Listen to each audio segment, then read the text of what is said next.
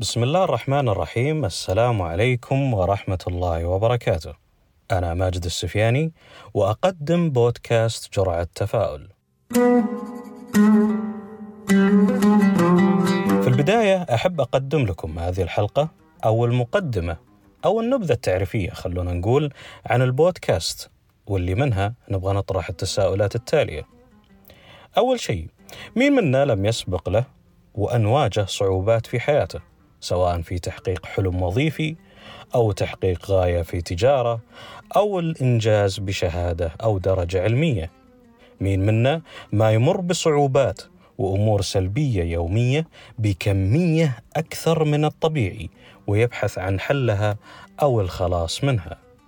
مين منا ما حلم يوم من الأيام بأنه يسعد والديه وزوجته وأبنائه ولكن مشوش التفكير وماشي بطريق ضبابي بسبب كمية الناس المحبطة والسلبية حولنا.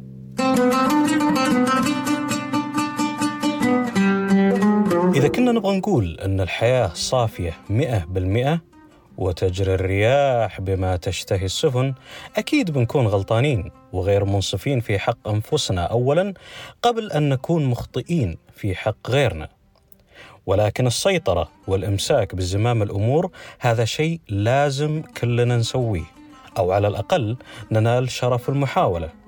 أفضل من المشاهدة مكتوفي الأيدي ونلعن الظلام بدلا من إشعال شمعة.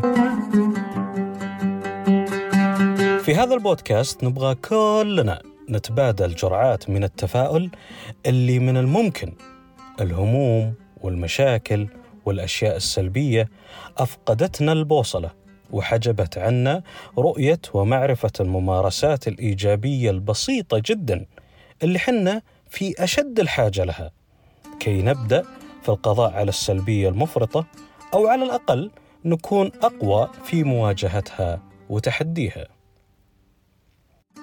في الختام أشكركم على حسن الاستماع والإنصات لهذه النبذة التعريفية أو هذه المقدمة والسلام عليكم ورحمة الله وبركاته.